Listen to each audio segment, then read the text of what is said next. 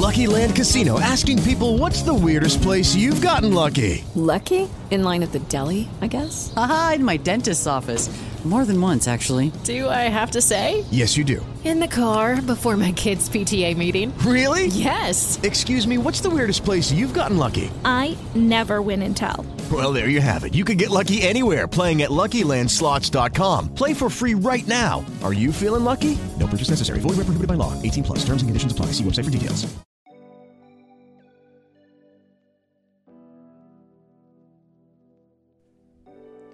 Benvenuti nell'ultima puntata del podcast dei Pezzottari. Io sono Felice Floyd e dopo tutti questi mesi arriviamo alla conclusione, non so se definitiva o no, di questo podcast.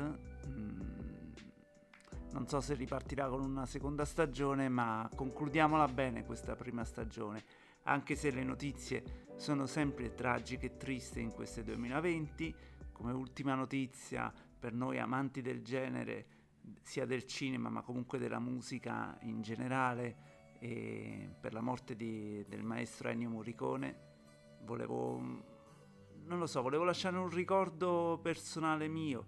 Io mi ricordo, lo conoscevo, l'ho sempre, essendo nato nell'80 e avendo iniziato a seguire, diciamo, il cinema a 5-6 anni come tutti, ho sempre sentito questa parola dentro casa, questa Morricone, musiche di Morricone, mi ricordo mio padre, mia madre, e sentivo le colonne sonore e da bambino dicevo belle, cioè perché i bambini sono così, i bambini non sono come gli adulti che stanno lì dietro a trovare un significato, a cercare il lato tecnico della situazione, a voler capire il motivo di quella musica. Il bambino è così, sente una cosa, dice che è bella, dice che è brutta, e io sentivo quelle musiche e sentivo che erano belle. Quando poi ho iniziato a riscoprire la, i film di genere, soprattutto quando mi sono appassionato a John Carpenter, eh, io mi ricordo l'intro della cosa del 1982 di John Carpenter. E l'intro con quel suono che fa tom tom tom. Cioè, a me viene la pelle d'oca anche ora che ne sto parlando. E quella è una musica comunque sembra di John Carpenter, ma in realtà eh, le musiche sono di Ennio Morricone in quel film. Quindi Ennio Morricone spazia su tutto e da lì ho iniziato a sentirle veramente le sue musiche. Quindi ho recuperato i film western che per me quando ero piccolo erano una palla esagerata, soprattutto i film di Sergio Leone, erano lenti, noiosi, ma poi li riscopri ad un'età giusta e dici sono dei capolavori giustamente.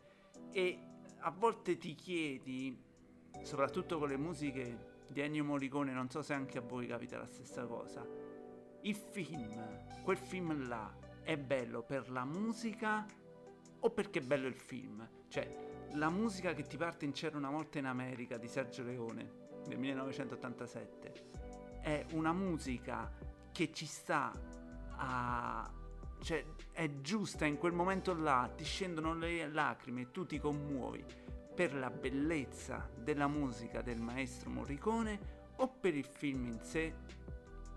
Io sinceramente non la so dare questa risposta perché, come sapete tutti, il film non è del regista, il film è una torta con tanti pezzi, sì, diciamo il regista è il pezzo più importante forse, ma nemmeno perché poi ci sono gli attori, c'è la sceneggiatura, so, c'è la fotografia, ci sono i costumi, c'è tutto un insieme. Il film diventa perfetto quando tutto si amalgama in un'unica, eh, in un'unica torta perfetta, saporita, ottima al punto giusto, e cremosa al punto giusto e quindi le musiche sono importanti. Ma Morricone e non cioè mi, mi, deve perdonare il mio amico Zimmer o, o, o, anche Williams che sono gli altri due miei preferiti o anche lo stesso John Carpenter perché a me piacciono le sue musiche Morricone è un altro passo in avanti perché fondamentalmente eh, le musiche di Morricone rispetto a, proprio ad Hans Zimmer, a Williams e gli altri che sicuramente mi starò dimenticando. Eh, le musiche di Morricone, anche se le ascolti così da un momento all'altro, non ti portano subito al film. Certo, la nostra mente, soprattutto per chi è appassionato di cinema, ti dice: Oh, questa era la musica di C'era una volta in America. E vuole o non vuole, ti porta sempre a quelle immagini di quel film, ma se le fai ad ascoltare una persona che non, abbia, che non ha mai visto quel film, comunque dice, bella questa musica. Non va a cercare, bella la musica in sé, mentre rispetto a Zimmer e a Williams e, e agli altri, ovviamente, quel tipo di musica è sempre collegata al film. Non so se mi sono spiegato bene eh, o altro purtroppo la mancanza mia di non aver visto un bel concerto di Ennio Morricone e, e niente, è sempre ok l'età, ok ha fatto tutto, ok ci sono tante notizie più tristi in giro, soprattutto in questo anno, però quando leggi quella notizia è molto Morricone e a me mi ha colpito questo volevo dire sul grande maestro io vi consiglio di recuperare le musiche ma ci vorrebbero, ci vorrebbero almeno 4 giorni solo per recuperare quelle importanti. E tanto le conoscete sicuramente se ascoltate questo podcast è perché siete appassionati di cinema quindi non prendiamoci in giro Morricone lo conoscete e conoscete tutte le sue canzoni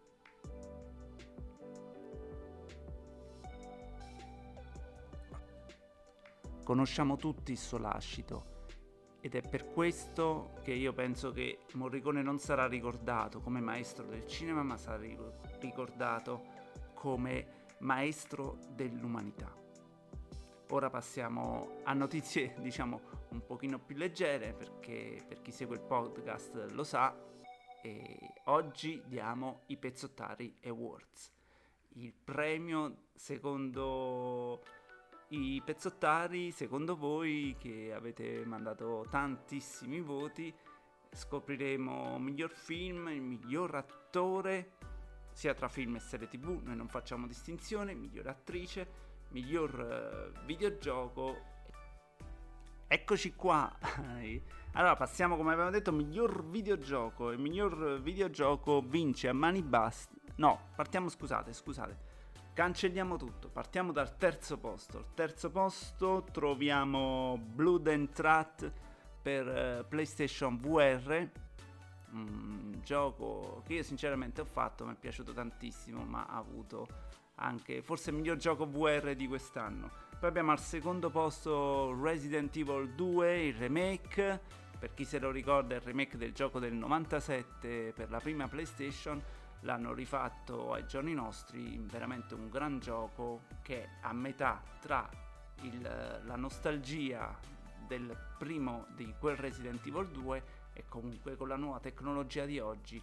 È un gran bel gioco, anche se parlo personalmente non mi ha emozionato come quel gioco là, però dai, è un bel gioco, non è un capolavoro come dicono in tanti, e invece il capolavoro come potete immaginarvi è The Last of Us 2 che è il vincitore del primo premio dei Pezzottari Awards come migliore videogioco. E qui non ci sono parole, chi lo sta facendo, chi lo sta giocando sa di cosa parlo, chi non l'ha giocato sa di cosa parlo e chi l'ha giocato sa di cosa parlo. È un capolavoro di tecnologia, di storia e forse il miglior videogioco di tutti i tempi. Passiamo con... Dai, passiamo agli attori. Sì, passiamo agli attori, vediamo un po'. Passiamo alle attrici. Al terzo posto abbiamo Scarlett eh, Johansson per uh, Jojo Rabbit o Yo-Yo Rabbit e Storia di un matrimonio. Poi abbiamo al secondo Margot Robbie per Bombshell. E poi abbiamo al primo posto la bellissima Charlize Theron, per, anche lei per uh, Bombshell. E invece come migliore attore, passiamo ai maschietti, vi ricordo che questi sono sia per serie tv che per film, anche se per le attrici tutte, vengono tutte da, dai film. Ma vediamo gli attori. Abbiamo al terzo posto il Robertone De Niro, e Robert De Niro terzo posto per The Irishman e per Joker. E Joker lo ritroveremo spesso in queste classifiche, ve lo dico. Al secondo posto Leonardo DiCaprio per C'era una volta a Hollywood, un frame che ricordo perché io ho votato DiCaprio, vi dico la verità, un frame che ricordo di quel film quando la bambina gli dice è stata la più bella interpretazione che abbia mai visto e Leonardo DiCaprio scoppia a piangere. Era, là è il cinema allo stato puro, è Quentin Tarantino, è la fotografia, il momento, l'attore, è il top. Eh, è il top, quella scena lì è la, per me la miglior scena del 2020. Infatti nel prossimo Pezzottare Awards faremo i Pezzottare Awards per la migliore scena dell'anno poi è al primo posto il buon Gioacchino Phoenix con uh, Joker. Cosa dire? Anche qua, frame, una scena in particolare che a me è rimasta impressa, la scena del bagno, quando lui sbrocca con, uh, con quella persona che pensava di essere il padre, che è il padre di Bruce Wayne. E che cosa avete tutti? perché siete tutti così e in quel momento esce tutta la sua rabbia fuori. Quella è la mia scena di Joker che mi è rimasta impressa. Passiamo alla serie TV. Serie TV che non trovo perché non la trovo. Eccola qua. Allora, terzo posto. Ne abbiamo parlato tanto, ne ha parlato soprattutto Anti e Fleabag. Al secondo posto a sorpresa, secondo me, abbiamo una serie tv italiana, L'amica geniale, parte 2, e al primo posto, ma ha vinto non a mani basse, ma di più, diciamo che le altre due serie tv hanno avuto un po' di voti, ma Chernobyl, ragazzi, Chernobyl, tutti hanno votato Chernobyl. E niente, una serie tv da vedere, una serie tv che è un pugno allo stomaco, una serie tv che è una fotografia spettacolare è una serie tv che racconta un disastro e soprattutto in questo periodo qua è da vedere assolutamente. Ve la consiglio, è sicuramente il mio che te lo dico a fare della settimana. E passiamo al miglior film che chissà, chissà, chissà quale sarà. Allora, terzo posto, Jojo Rabbit. Ragazzi, io non l'ho visto Jojo Rabbit, però lo recupererò il prima possibile ha avuto un sacco di voti, fa riflettere, fa ridere. C'è, c'è Scarlett Johansson, c'è Edward Norton dopo pff, quanto tempo. E, e niente, da vedere. Al secondo posto Quentin Tarantino con C'era una volta a Hollywood. E attenzione, Margot Robbie prima ha preso il voto non solo per Bombshell, ma anche per C'era una volta a Hollywood, giustamente dove interpreta l'ex fidanzata di Roman Polanski che ora in questo momento non mi viene il nome. Ok, passiamo al primo posto, i Pezzottari Awards come primo posto, miglior film del 2019-20 abbiamo a sorpresa, ma anche no, Joker. Eh sì, alla fine ha stravinto, raga ha proprio stravinto. L'unico voto che è stato incerto è stato quello sugli attori, perché se la sono giocata DiCaprio e Joaquin Phoenix fino all'ultimo. E lì c'è stata solo l'incertezza, ma per il resto, soprattutto per il film, Joker ha vinto a mani basse. E ora passiamo alle notizie classiche del podcast. Quest- mm, siamo arrivati raga, all'ultima puntata. L'ultima puntata dei pezzottari. Spero ci sia una seconda stagione.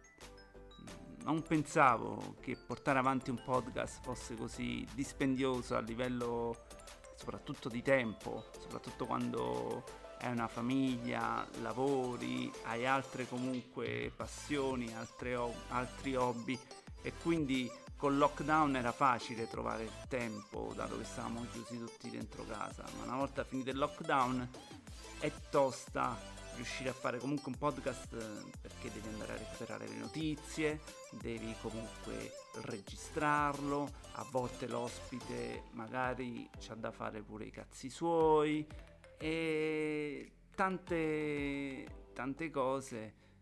Il tempo perché poi, come ben, sa, come ben sapete, il podcast non finisce nel momento in cui metti in pausa la registrazione, poi comunque lo devi editare, lo devi mandare in rete, devi comunque creare un certo seguito, devi comunque seguire anche la pagina ufficiale, diventa un vero e proprio lavoro. Eh, spero di trovare il tempo necessario per far partire una seconda stagione, magari scambiandosi il ruolo anche con gli altri pezzottari tipo Pask, tipo Anti che mi hanno sempre dato una mano, ma in generale voglio ringraziare tutti i pezzottari, anche tutti gli ascoltatori, ma soprattutto chi mi ha dato una mano in questi mesi, soprattutto chi si è divertito con me, è stato un divertimento, dai, un'esperienza nuova. Io non ho mai parlato in vita mia davanti ad un microfono, eh, lo sto facendo ora per le prime volte con tutti gli errori che portano ovviamente le novità, quindi l'errore grammaticale, il fatto di mangiarsi la parola, il fatto di registrare a bassa voce mentre si dovrebbe registrare ad alta voce. Ragazzi, perdonatemi, però abbiamo avuto un bel feedback dall'altra parte, le persone si sono appassionate al podcast, forse per la genuinità del podcast in sé, perché hanno capito che fondamentalmente siamo dei ragazzi che parlano di cinema, di serie tv, di videogiochi, di musica e di quant'altro e niente, al posto di parlare così abbiamo deciso di metterlo eh, su, stavo dicendo su nastro, sì, una volta, su megabyte e gigabyte. Parliamo dai, passiamo alle notizie, prima che mi commuovo per questo finale di stagione. Raga, Ghostbuster, gli acchiappafantasmi, dopo 35 anni ti esce al cinema negli Stati Uniti e va prima a botteghino. Ecco, applausi. With lucky landslots, you can get lucky just about anywhere. Dearly beloved, we are gathered here today to. Has anyone seen the bride and groom? Sorry, sorry, we're here. We were getting lucky in the limo and we lost track of time. No, Lucky Land Casino, with cash prizes that add up quicker than a guest registry. In that case, I pronounce you lucky. Play for free at LuckyLandSlots.com. Daily bonuses are waiting. No purchase necessary. Void where prohibited by law. 18 plus. Terms and conditions apply. See website for details. With Lucky Land Slots, you can get lucky just about anywhere. This is your captain speaking. Uh, we've got clear runway and the weather's fine, but we're just going to circle up here a while and uh, get lucky. No, no, nothing like that. It's just these cash prizes add up quick. So I suggest you sit back, keep your tray table upright, and start getting lucky. Play for free at LuckyLandSlots.com. Are you feeling lucky? No purchase necessary. Void where prohibited by law. 18 plus terms and conditions apply. See website for details. Quando un film regge, regge sempre. Ok, ok, voi mi direte, sì, Felix, ma è facile che va al primo posto, non ci stanno altri film. Ok, va bene, ma eh, ok, Felix, però io ho letto una notizia, guarda che il 90% sono drive-in. Ok, ok, guasta feste. Fate così, guastate le feste. però una persona esce di casa, prende i soldini, prende la macchina, si potrebbe andare a vedere un film nuovo e invece si va a vedere Ghostbusters, un film del 1984, eh? 85 scusate, di Ivan Reitman con Darren Arkanoid, con Bill Murray e con tanti altri attori che ora non ricordo i nomi. E raga è un gran bel film Cosa sta pensando la Sony? La Sony, che è furba, ha detto, boh, buttiamolo di nuovo in sala sto film. Vediamo come va. Più che altro, vediamo l'hype per il nostro vero film che uscirà nel 2021, Ghostbuster Legacy, che sarà diretto da Jason Reitman, cioè il figlio di Ivan Reitman, che è previsto per, mi sembra, a marzo del 2021 e quindi l'hanno buttato là, hanno visto che c'è tanta uh, hype, che c'è tanto seguito e quindi loro il termometro mo ce l'hanno. Quindi vai con la pubblicità, vai con la sponsorizzazione e sicuramente sarà uno dei film da tenere d'occhio del 2021. Non sarà il film da Oscar, eh, raga.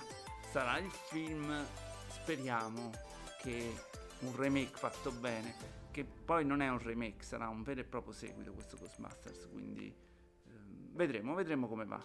E comunque era 1984, mi ricordavo bene, perché 36 anni fa è uscito Ghostbusters, non 35 anni fa. E ora parliamo di un bel che te lo dico a fare. Tanto lo sapete tutti, finito The Dark. È arrivata Dark, scusa, non The Dark. Io continuo a chiamarlo The Dark, porca miseria. Dark, terza stagione. Siamo arrivati alla fine e io sto alla seconda, sto recuperando la seconda. Sto lì col cellulare in mano, mi guardo l'albero, l'albero genealogico, eh, mi vado a vedere quel personaggio che è, metto pausa. Che palle, raga. Però è una bella serie TV, indubbiamente. Molto complicata. Però Dark 3 l'ha seguita per noi Anti, vediamo lei cosa ne pensa. Salve a tutti, il mio consiglio di oggi è di vedere Dark se non l'avete già fatto. È la serie del momento e per quanto mi riguarda devo ancora ultimare eh, la visione dell'episodio finale eh, della terza stagione e dell'intera serie. E l'ultima stagione, la terza, è uscita da poche settimane su, uh, su Netflix. È stata definita dalle piattaforme di recensioni più accreditate uh, del web uh, come uh, la migliore produzione di Netflix mai realizzata da Netflix. C'è da premettere che Dark non è una serie di facile fruizione, insomma non è una di quelle serie che si può vedere dopo una giornata di lavoro quando vuoi stenderti sul divano e magari ti scappano anche quei 5-10 minuti di sonno, però alla fine recuperi perché la trama è semplice e quindi riesci a recuperare il senso di tutto. Dark è una serie difficile da capire nel complesso anche per chi la segue con attenzione. Con questo presupposto scoraggiante mi chiederete perché ve la consiglio perché è eccezionale da troppi punti di vista per non essere guardata, a cominciare dalla trama intricata che prende avvio nei nostri giorni con la scomparsa di due bambini in una città tedesca. Le indagini porteranno alla luce misteri e segreti che questa piccola cittadina nasconde, rivelando i rapporti e il passato di quattro famiglie che vi abitano e attorno alle quali ruotano le vicende. Al tratto drammatico e mystery uh, si aggiunge il fantascientifico perché molti personaggi sono in grado di spostarsi nel tempo nel tentativo di cambiare il corso degli eventi a proprio vantaggio e questo darà vita a un circolo vizioso che resta da scoprire se può essere spezzato o meno e a favore di chi.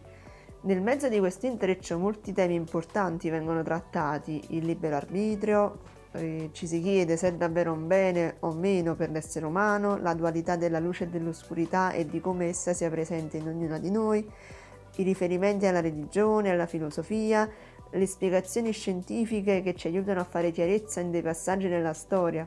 Spesso la scienza viene usata come elemento chiarif- chiarificatrice per capire degli elementi che risultano molto complessi eh, all'interno degli, dello svolgimento della storia e uh, tantissimo contenuto quindi abbinato a una realizzazione curata sotto ogni aspetto a cominciare da un casting quasi perfetto cioè non quasi ma così perfetto per gli attori che interpretano lo stesso personaggio in epoche diverse che non riesci a pensare che sia interpretato da persone diverse talmente è la, la somiglianza eh, tra un attore e l'altro.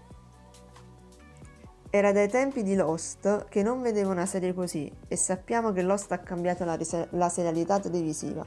In conclusione quindi guardatela, magari in un, in un, periodo più rilassante, a mente riposata, ma fatelo perché merita e poi condividete le vostre teorie perché probabilmente come per tutti noi che abbiamo già visto ci saranno passaggi che non avete capito. Io non l'ho ancora capita, poi vi farò sapere se l'ho capita. A presto!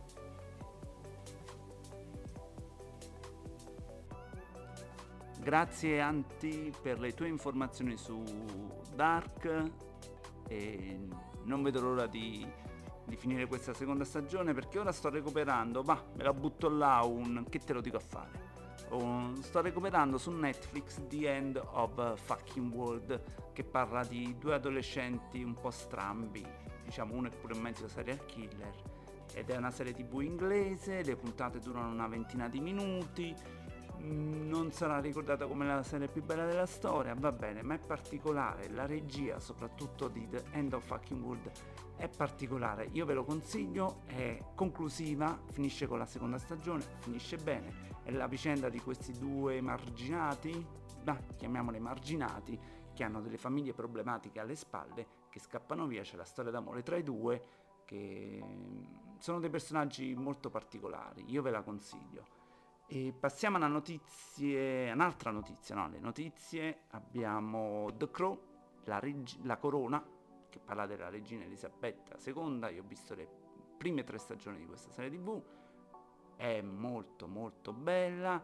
Eh, la trovate su Netflix, parla praticamente della storia della regina Elisabetta II da quando è diventata regina ad oggi ogni serie ha in particolare che ogni stagione ha un tot d'anni, tipo una decina d'anni, e quindi si vede la crescita di questo personaggio. Ovviamente molte cose sono romanzate e non è detto che sia successo veramente perché la, le telecamere dentro al palazzo non ce li metti, e le storie non ne puoi conoscere bene fino in fondo come invece nella serie tv perché stiamo parlando comunque di una serie tv non è la vita reale è arrivata la notizia proprio oggi che Netflix erano previste 5 stagioni, ha annunciato una sesta stagione. Cioè, perché hanno deciso di fare così? Perché all'inizio The Crow era stato già, eh, era già stato deciso di farla durare 6 stagioni la stagione.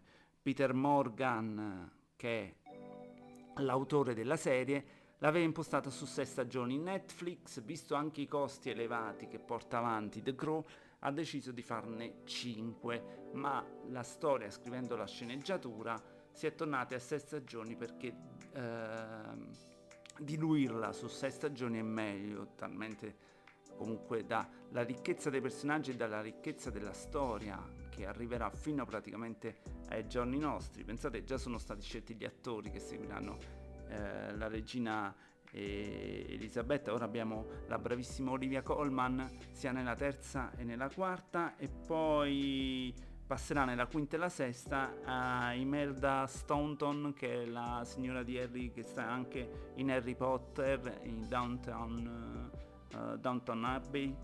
E... e poi ci sarà la principessa Margaret sarà Leslie Manville che è l'attrice del filo nascosto, affiancherà lei. Passiamo all'altra notizia della settimana, eh, come Ghostbuster ha compiuto 36 anni, un altro capolavoro del cinema di genere, non è un capolavoro, però so quei film, raga, lo conoscete tutti, Tremors, Tremors è uscito nel 1990 al cinema e non se lo cagò nessuno, né in Italia né in America ma è un film che grazie ai passaggi in televisione, grazie ai passaggi con la, le vecchie videocassette, ha avuto un seguito enorme, addirittura ha sei seguiti, addirittura hanno fatto una serie tv su The Tremors. Eh, con Kevin Bacon, Fred Ward, eh, un monster movie alla vecchia maniera, quindi di effetti speciali, c'è già qualcosa di digitale ma è veramente poco, sono ancora molto artigianali e...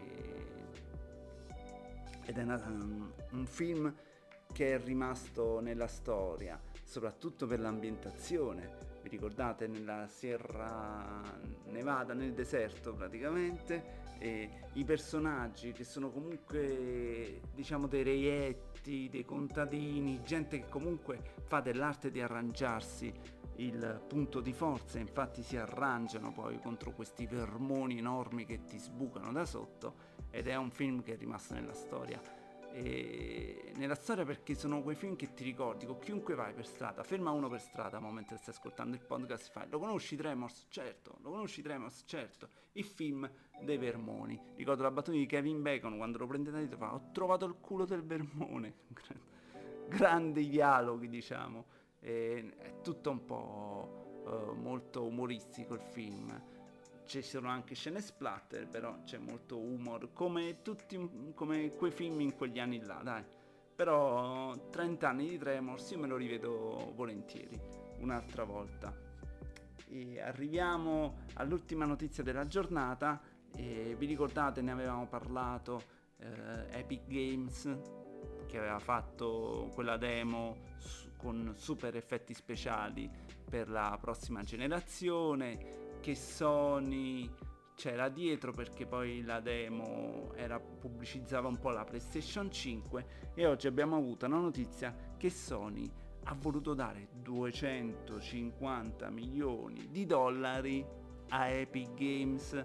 Epic Games sono quelli di Fortnite, ma soprattutto sono quelli dell'Unreal Engine 5.